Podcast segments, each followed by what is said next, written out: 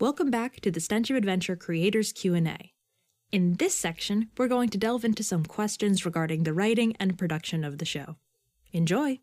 What's the news? Alrighty. Well, the news... What's the next question? Oh, okay. This is a fun question. We might need to kind of divide it up, but I'll let you do that. This is from Arlie. Nice. What's the creative and production process like? Oh, wow. That's a big question. Oh, indeed. Baby. How about this? I will start the answer and y'all can chime in when we get to your respective parts of the process. Perfect. Yes. Yeah. Yeah. Okay. So the first part is the writing part. Also, writing the first season is kind of different from writing future seasons, because when I first started writing this show, I was like, I didn't know who would be interested in working with me. I had no idea like what was going to happen. I just opened a Google Doc and started writing. Went bananas. And, yeah, just went wild. And I kind of have this belief that just for my personal creative process, I don't really like to let people know too much about a project before I'm significantly into it, because I worry that the more people know about it, the more I'll be extrinsically motivated to write it as opposed to intrinsically motivated. And I like to keep my motivation as intrinsic as possible. So I kind of kept it a bit of a secret in the beginning. No one really except my partner knew that I was working on it. And then once I was like, had written enough of the first season that I was like, oh, this is happening. This is real. That's when I contacted Grace and was like, hey, I wrote a podcast. Let's make it. So once I had the first drafts of the scripts on Google Docs, I then moved it over to a formatting program so that I could put it into script format. A, so that it looks fancy. B, so that I had a reason to be going through all of the scripts and basically copy editing, and also just like regular editing and rewriting and such. And also because of timing, because when you have something in script format, you know basically exactly how long it's going to take. So the page length was going to equal how long every episode was going to be. And I could realize things like, oh my God, episode 4 is going to be 40 minutes long if I don't split it into 2 episodes. Things like that.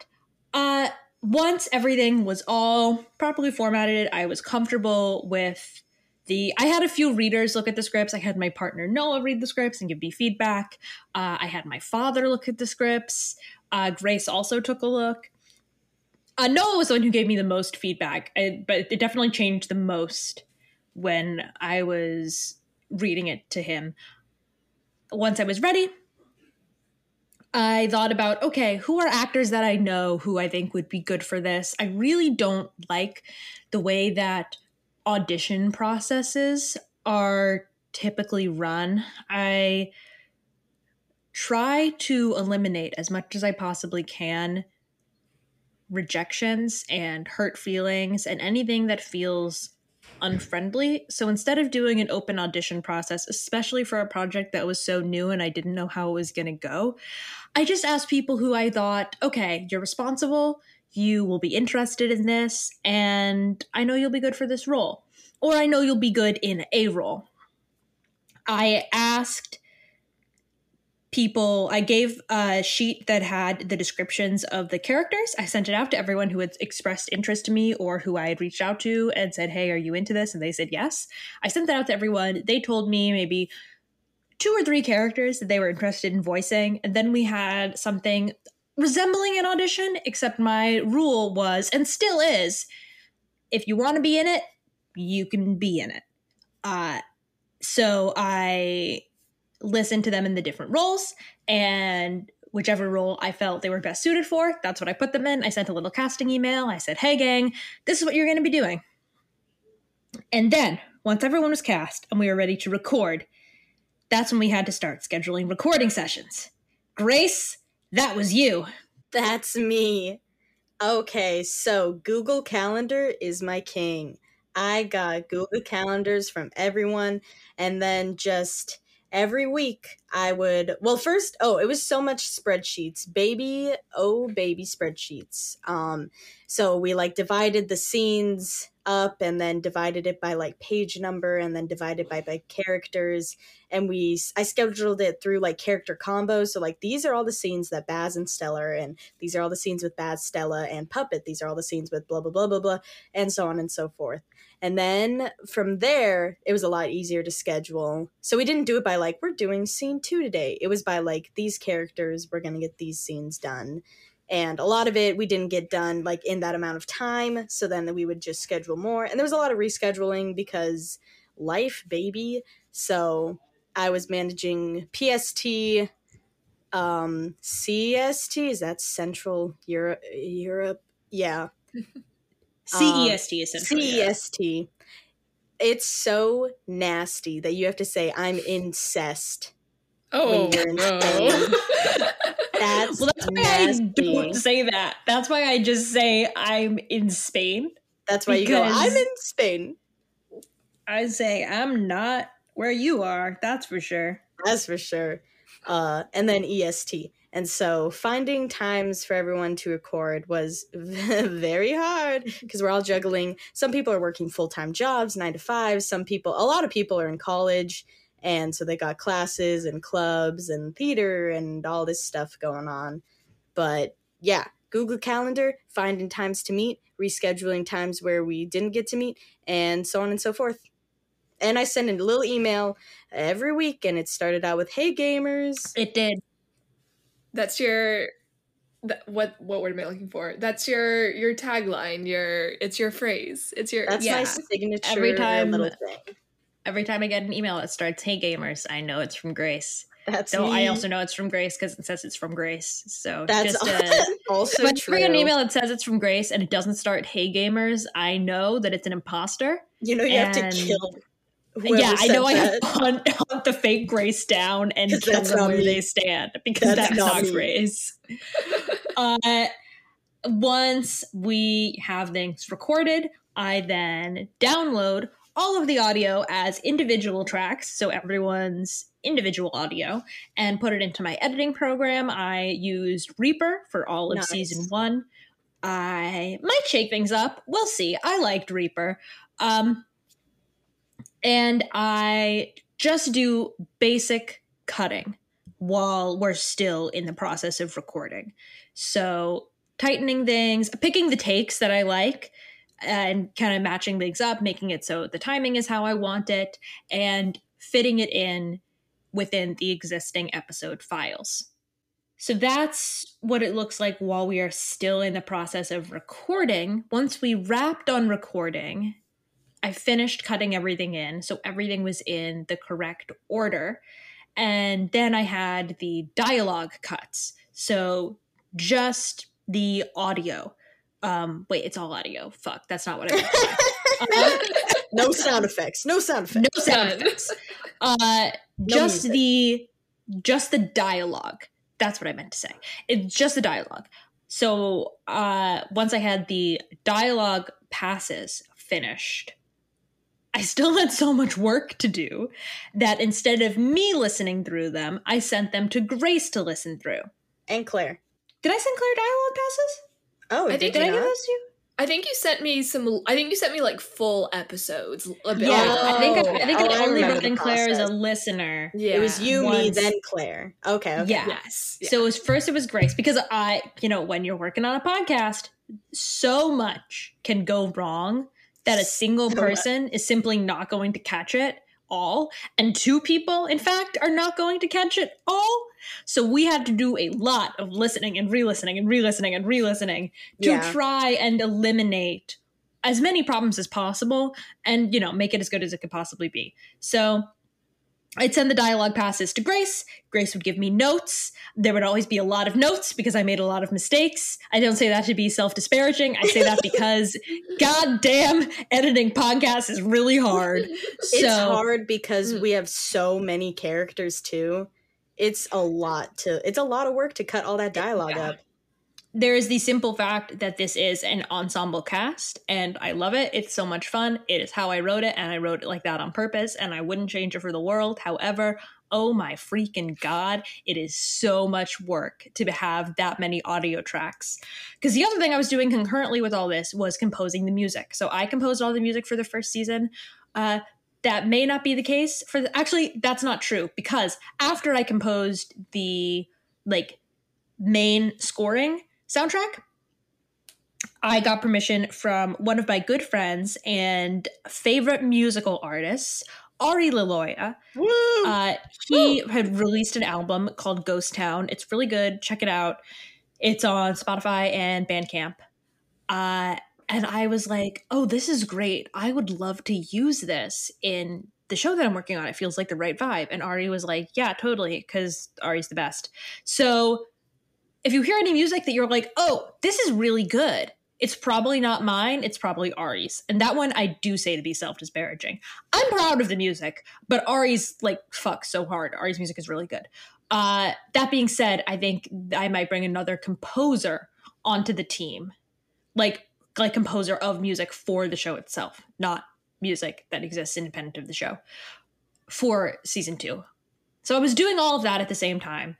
So while Grace was giving me notes on the dialogue passes, I was also putting in music to the show. And the way that I did that was by going through all of the scripts, making notes of what sound effects I wanted and what kind of music I wanted in the background, then going back and composing music based on the notes I had given myself for what kind of music that I wanted. So even before I wrote the music, I knew I wanted like an action theme, a theme for when things get emotional, a theme for when things get awkward, things like that. I went in, I composed all the music, I had a little MIDI keyboard, and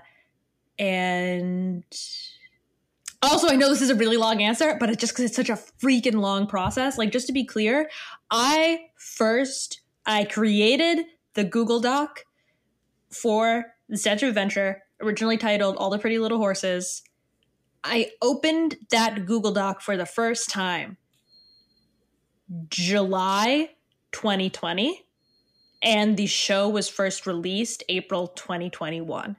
Yeah. So almost an entire year. That is why this answer is taking so long, is because, and we're not even to April yet. We're in like February right now in my answer.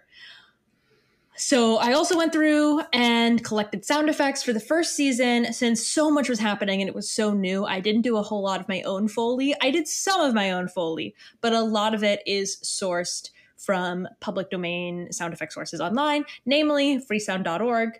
Any sound that was not public domain, I did make sure to attribute it on the Strong Branch Productions website.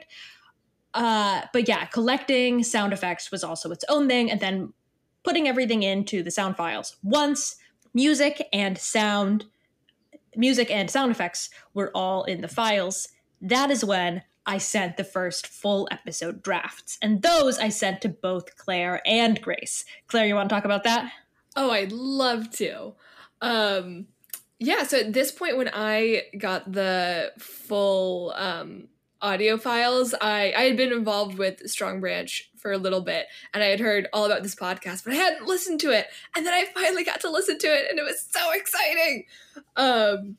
So yeah, I listened through everything, gave Alex back notes. It was interesting. I can talk about the social media side of things, but kind of while we were starting to like get ready for release is when we started all of our social media and started our Discord and got ready to kind of figure out how to build our little community. And here we are. Yeah, it was really, really fantastic to have Claire do that, because I was still so focused on just the sound editing and design portion of things. I simply did not have the bandwidth. Also, you know, working a job, because as much as I wish this was my full-time job, it's not. I think of it as my main job. I think of my other job as the thing I do on the side to make money. Side hustle. I think of that as my side hustle. However, it does take up a fair bit of time. So I simply could not be doing this on my own, and Claire is the best person in the world. So is Grace. They're tied. For doing so much of the legwork when it comes to social media and just things in general. The other thing I forgot to talk about that I was doing concurrently with putting in sound effects and music was doing all the mixing and mastering. So going through every single track in the show, which I'd say every episode has around 100 tracks. And going through each one and doing doing levels, doing EQ, trying to take out reverb as much as I could, because a lot of people are college students, are still college students, or were when we were recording. And fun fact, college dorms, not the best acoustics, very echoey. So doing my best to take out reverb. One hope I have for the future of the show is getting people better sound absorption equipment, getting people some nice foam so we don't have all that fun echoiness that exists in the first season. But hey, we'll see how we do on Patreon, and maybe if we make enough money, then we won't have so many echoes. We can get new mics for all our little babies out there. We could. Yes. We could get some nice mics for everyone. Some mics, some foam. That would be fantastic. That would be hot, you guys. That would be hot. Sexy. Yeah. Sexy microphones. So you should support us on Patreon if you want. Please. And also, the fun part, the not as fun part, is trying to make everyone sound better. The fun part is making people sound worse. And by that I mean... What I got to add really silly voice effects to people and make someone a robot, or make someone, what did I make someone who's nuts and wasn't a robot? Be in a black hole, or be in an echoey chamber of a spaceship, or talking on walkie-talkies. Like, all of those fun voice effects was one of my favorite things to play around with. I remember the day that I finalized what exactly Scottbot's voice effects were going to be, and I texted Wesley because I was so excited. I was like, I know what Scott sounds like, and you sound so good. And they were like, can I hear it? And I was like, absolutely not. You have to wait like everyone, you plebeian. But I was super excited about that. So that was all happening concurrently. And then once I had everybody's notes and I put it all in, and I had the final MP3 files, I would then have Noah, my partner, listen to the final MP3 files, because he was not as involved in the process. So it was really getting a pair of fresh ears to listen to it from, the last time he had seen the show, it was the drafts of the scripts. And then he was listening to the files again. And those were also some really useful notes. After final notes from Noah, final listen, the MP3 was then ready to be uploaded. And for this first season, we used Anchor for distribution. I'd use the scheduling feature, so everything would be scheduled. And then it was released. I feel like there's something else. Claire, do you want to talk a little bit about the process of promotion? Because concurrently with all that, we were also doing press releases and contacting people, trying to get the word out, because it was such a big undertaking. We wanted people to hear about it. Do you want to talk a little bit about that? Hell yeah, I'd love to. So kind of on my end, I'm in charge of helping all the little baby episodes go out into the big world and thrive and be successful. So behind the scenes, that looks like, obviously, posting on social media and making graphics and trying to build a community of not only followers, but also friends and people who we can collaborate with, and people who we want to hang out with, which Discord has been really useful for. But also, like Alex mentioned, we started off with doing a lot of press releases. I've done a lot of random things in my life. One of those is writing press releases for whatever reason. So we really lucked out in getting you on board, that we were like, how we don't know how to promote a show. And then I mentioned it to Claire, and Claire was like, oh yeah, I do that. And I was like, you do? Claire, we just hit 500 followers on Twitter. Yeah, Claire. Claire. Which is insane. That's so cool.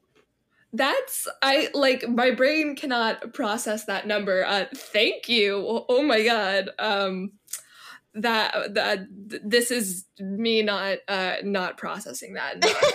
No, yeah. Like, whenever I have any kind of success, I kind of just assume, like, oh, it's probably like my mom's friends or something. Mm-hmm. But that's certainly don't have 500 friends, and yeah, my mom doesn't have 500 friends either. So that means that people actually listen to the show, and Claire has done a great job of ensuring that. So that's amazing, and I'm so happy about that.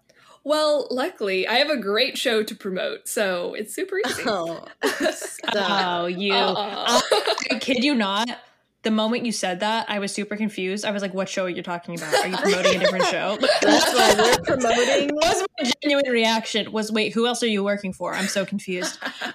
That's why we're promoting The Simpsons. Tune in to The Simpsons. I'm a double agent. A little-known show. Kind of under the radar.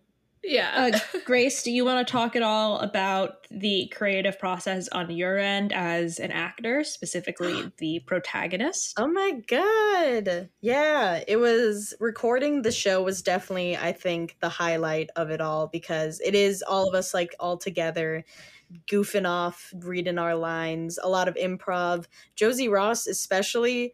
Alex said free rein to her, and she went insane and did so many fun little things that made me giggle and doo-doo my pants.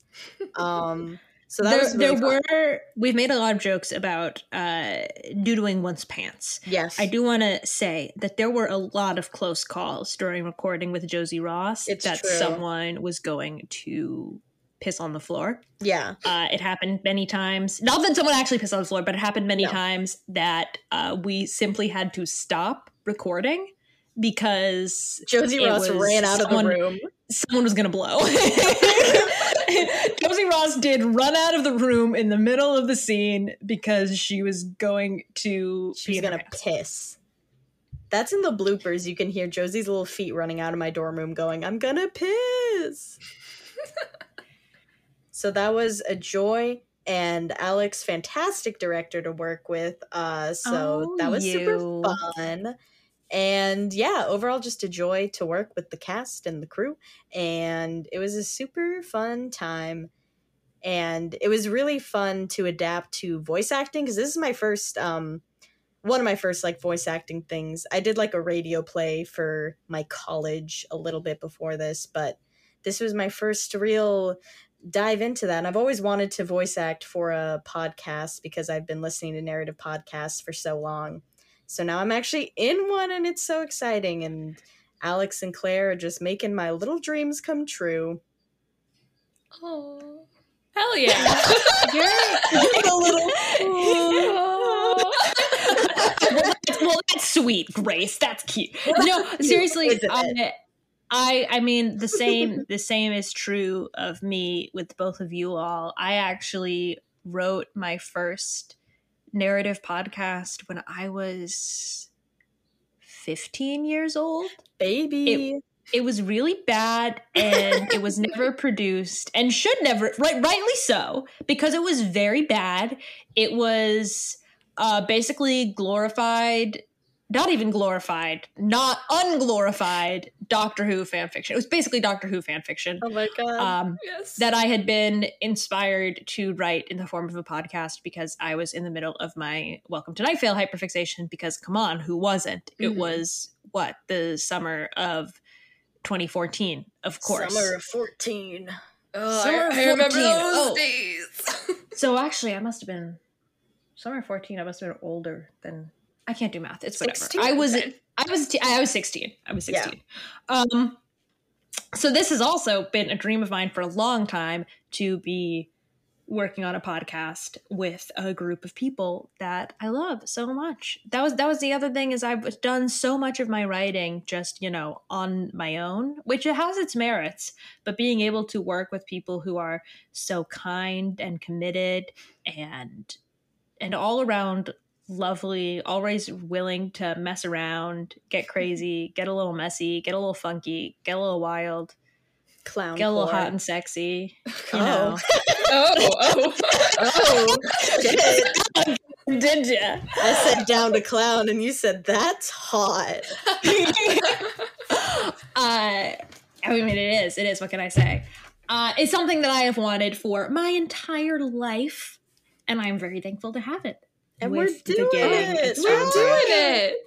I think it really just speaks to what we're creating in us as a community. That we say this all the time, that we're friends first and collaborators second. Yes, we are able to hopefully create a community and connect with people because we have such a good connection with each other, which is great. Also, I feel at this point I should mention I've never met Grace Griego in person. Which is wild.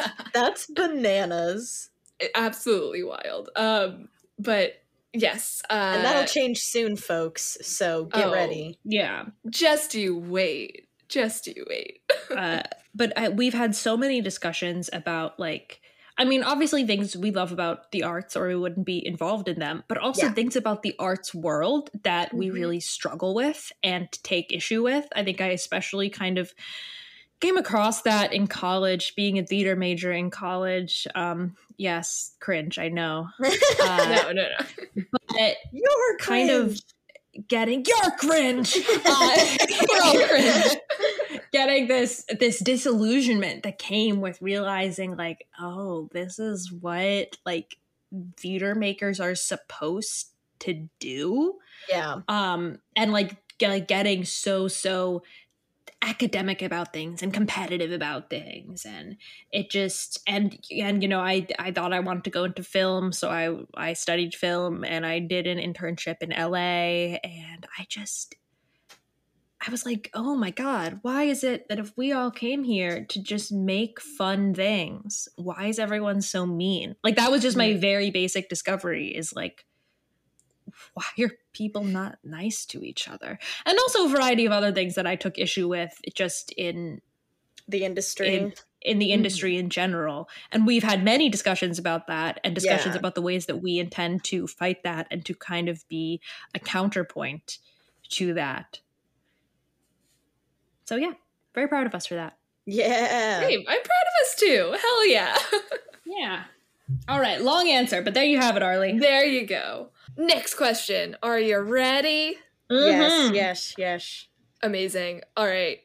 I love this question. Also from Arlie, are there or will there be any Arrow or Ace characters on the crew or in the podcast? Oh, fantastic question. Right? Arlie, I don't know if you're aware of this, but there are a lot of Ace people in Strong Branch Productions. Yeah, baby. So, oh yeah. I myself am on the Ace spectrum. I don't want to anyone right now. So I can jump in.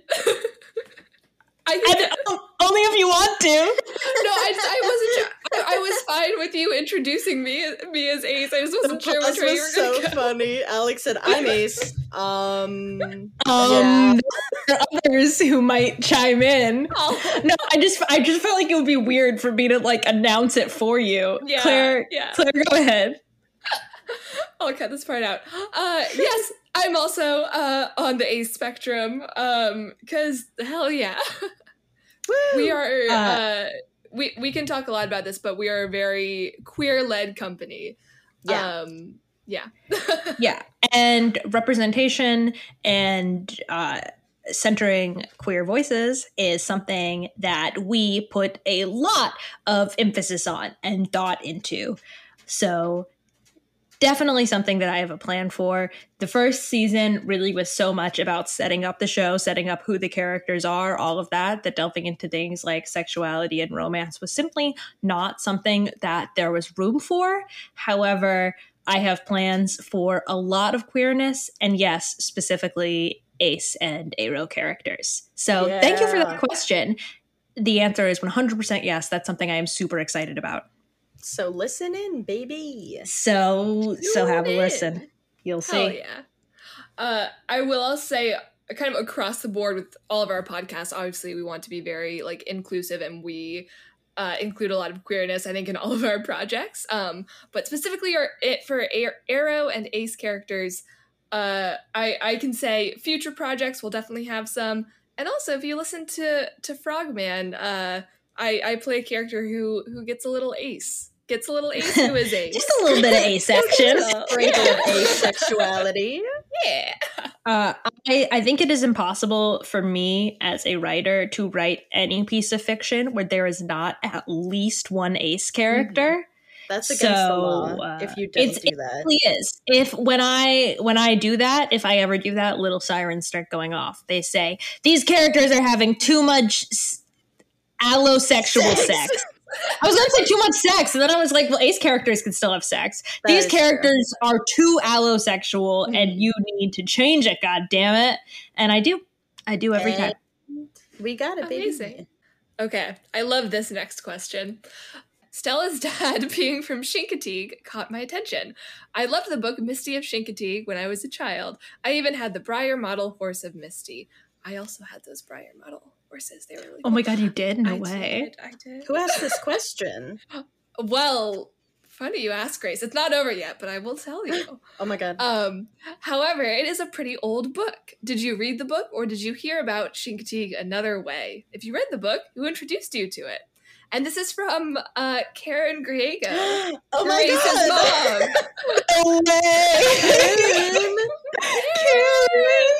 That's so funny. I was all, wow, Please. This kind of gives me mom vibes. It's my mom. I think it's really funny that you didn't know. Yeah. No, my mom didn't tell me she submitted any questions. That's so funny. That's so funny. I love my mom. Thank you. Thank you, Grace's mom. I feel like I'm at a sleepover. Thanks, Mrs. Griego. Thank you, Mrs. Griego. Good question. The answer is actually no. I did not read the book. However, the reason that I thought about Chincoteague was because when I was in 7th grade, it was a big deal at my school. I went to a school in Virginia. I grew up in Charlottesville, Virginia, as well as Claire. We went to the same middle and high school. And it was a big deal in 7th grade that if you wrote an essay about the Chesapeake Bay, or so it was something environmental, then you got to go on this field trip to Wallops Island and to the naval base on Wallops Island and study marine biology there for 4 days. And as like the kind of fun thing to like reward the kids for doing 4 days of like ocean, 4 days of like running around in the mud and finding fish, which is really not something that's its own reward, honestly. Oh, yeah. Though I remember there was like this big mud pit that everyone was running around in, and I was having a great time, but I was also so afraid I was going to find a dead body. I was like, I swear my next step is going to be on someone's cold dead hand. As you can see, I was a really fun 12-year-old to hang out with. But as the like reward, it's the end of the trip, we had fun, kids, we went to Chincoteague. And I remember like learning a lot about it and learning about like how the horses were famous and about that book specifically, and how that was like the way that like other people knew about Chincoteague and the horses and all of that. And I don't know what about it I just thought was really cool. Like this island that was famous for horses. I don't know. It just seemed interesting to me. And it just came when I was like, what do I want to write about? Because the show started as a playwriting assignment in college. And then I, revived it to be a podcast. When I was writing this playwriting assignment, I was like, okay, I just need something that this character's dad wrote a book about. And then I remembered, like, oh, remember that time I went to that island full of horses? Yeah, that's cool. That could be a book. And that's what I picked. And then I just kind of ran with it. Yeah. I love that. I can't believe Claire and my mom had the same little horse figures growing up. I have a confession. I used to be a horse girl. Oh my god! Deep dark secrets. Oh no! Girl over here. Definitely former. I don't have anything horse-related tattooed on my body forever. That makes it sound like you did, and you had it removed. A tramp stamp that of no, like Spirit. Oh god, no comment. That movie fucks. Spirit. No, Spirit fucks. 100%. I really love that you were once a horse girl, but now you are neither a horse nor a girl. Yes. That feels like an accomplishment to me. I don't know why. It just that's growth. That is growth. That's coming into adulthood. Yeah. Wait, that's also the character of Captain. Captain is literally a horse. Never mind. I was like, what?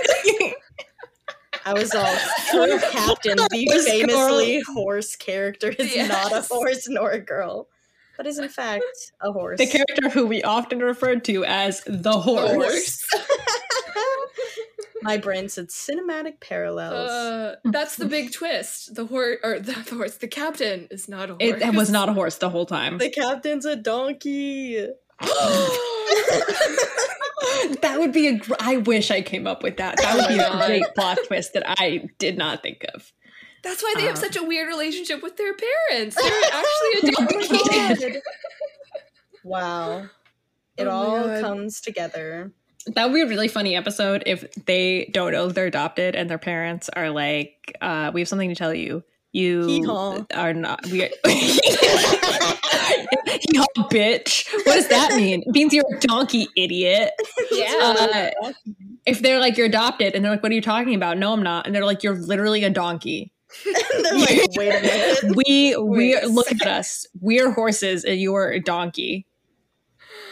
Oh my goodness. That's how I feel about my relationship with my parents. Yes. They are horses and I'm a donkey at best, honestly. You are so much more than a donkey. Good thing we love donkeys. Oh. two different answers coming from the both of you. Two very different responses. I do be loving donkeys. They're cool. They're cool guys. Mule days. I could be on par with Eddie Murphy. Yeah. Oh, yeah. And who wouldn't want that? It's true. All right. The dream. Hit us with the next question. Let's do it. All right. Question from Emma. Did you record synchronously or asynchronously or a mix? Lovely. It is a mix. I think that it is most fun to record synchronously. Because I really like... Okay, I'm going to start my answer over because I have too many answers coming out of my mouth at once. My theory as a director is it is most fun when you give the actors as much control as possible and as much freedom as possible.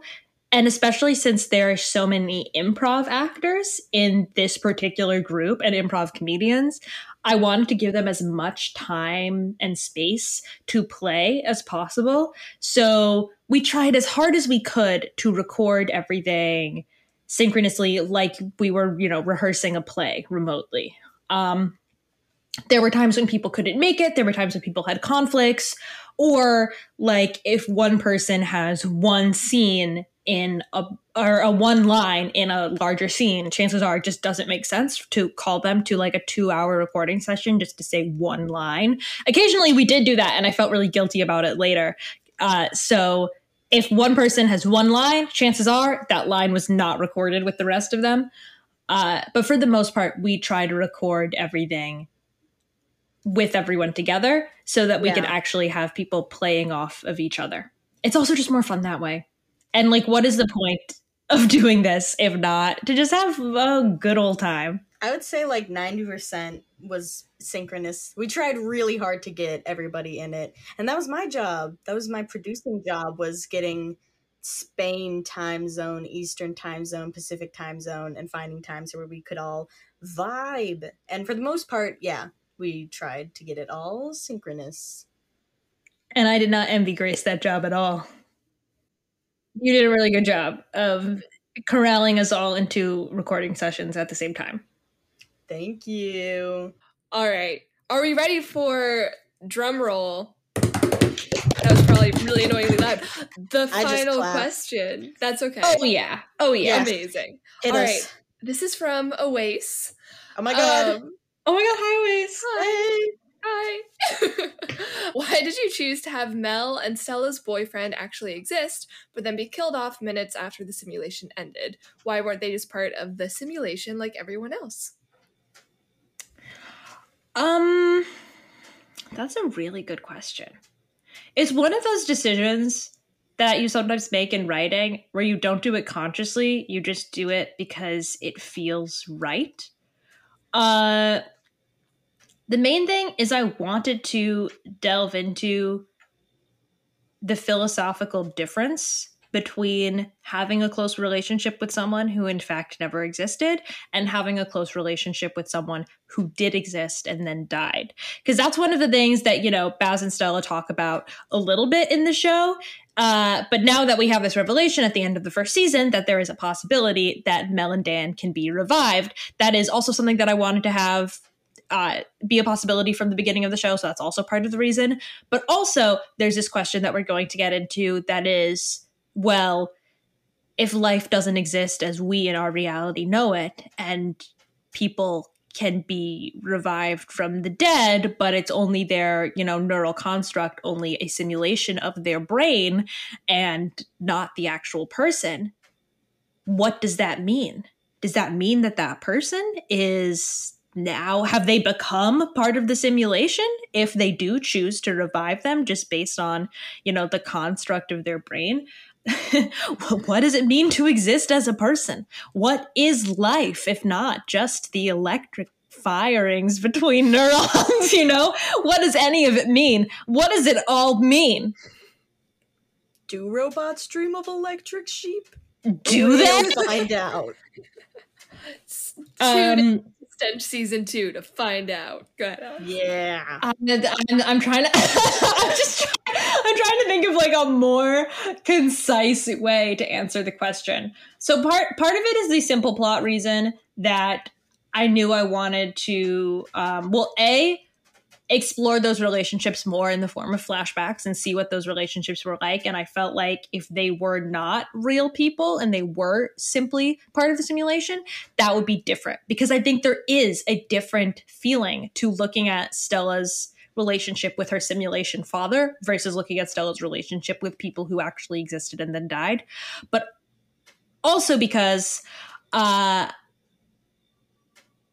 think that the tragedy on Stella's end is very different if, oh, it's just nothing ever existed and now I'm alone, as opposed to nothing ever existed except for these people. These people could have been with me and they're gone. I think it's a different thing. But again, this is all me kind of reflecting on it, you know, a year after writing it. It was more of an instinct that I had while putting the words on the page as opposed to a conscious decision. But I think that's why I chose to do it, now that I'm kind of deconstructing everything in my head.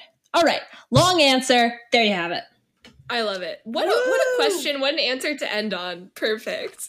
Well, if it's all right with y'all, I actually have a question that I didn't want to submit in the form because that felt a little weird, but I have a question for the two of you. Yeah. What is it?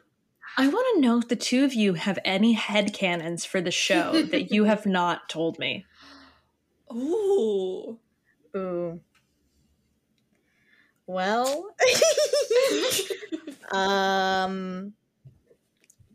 I think that Theed and Puppet have smooched at one point. That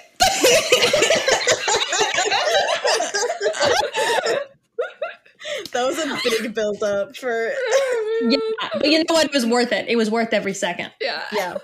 I don't know if they talk about it. I don't know if it was romantic. It might have just been a platonic smooching. I don't know. That's for them to decide. But that's my headcanon. Absolutely. That's a good one. That's a good one. I think I have a similar one. I think there's a little something going on with Baz and Stella. Yeah, I think. Oh my goodness! Oh my goodness! I don't know. Also, Jaundice is a serial arsonist and has a very dark past where she just set a shit ton of fires. Yeah, let's really get into the gritty backstory behind Jaundice. Oh, Jaundice started the fire. I would keep saying, but I think we'd get in trouble. Yeah, no, that was it. Yeah, for legal reasons, Billy Joel is going so to much like Billy personally Joel. He would get mad. Yeah, exactly. He would get pissed because you were going to sing it better than he did, and he knows it. Mm-hmm. That little stinker. A note for all our listeners: please do not send this to Billy Joel. He will get really insecure. Don't. And we just can't have that. We here at Strong Branch Productions, our motto is we must protect Billy Joel's feelings at all costs. Always. Friends first, collaborators second, but also protect little Billy. But also little Billy needs our help. Little Billy needs help. Come on, he's a piano man. He's a little piece. He's very delicate emotionally. Yes. All right. And on that note, that feels like a good place to wrap things up. Perfect. Amazing. Claire, thank you so much for hosting this being the question collector and the question asker and just being a fantastic public relations manager. Thank you. Oh my goodness. It's all I've ever wanted to be collecting these questions and asking you. I have so many questions always at all times. I'm perpetually confused. Yeah. Well, y'all are amazing. When I say y'all, I refer to Alex and Grace, and of course our lovely little audience. Yeah, to you personally, we love you, and that's a promise and a threat. Woo! Oh, woo! Thanks for listening. Get ready for Stench Season 2 coming 2022. Yeah, it's going to be lit. Sure is. It's going to be great. Lit with the fires of arson. Yeah. By Jaundice. Yeah. By Jaundice specifically. Perfect. All right. Thanks, everyone. Bye. Have a nice day, night, whatever. Bye. Goodbye. Bye. So, where are we now? For one thing, when we recorded that, we had 500 followers on Twitter. We now have 1,000 followers on Twitter. More than that, actually. Our community has grown in a big way, and with that, our company has also grown. Not just in size, but in terms of our beliefs. We've matured as a company. We actually now have a Strong Branch manifesto posted on our website to get at our core values. But also our company has grown in size. We auditioned new actors, and we added a lot of people to our actor database so we can work with them in the future. I also mentioned in the Q&A how I want to approach music and Foley differently in the future of the show. Well, we did end up hiring another composer, Rani Komtakar. She has done an amazing job working on the Season 2 soundtrack, and I am so thrilled to have her on board.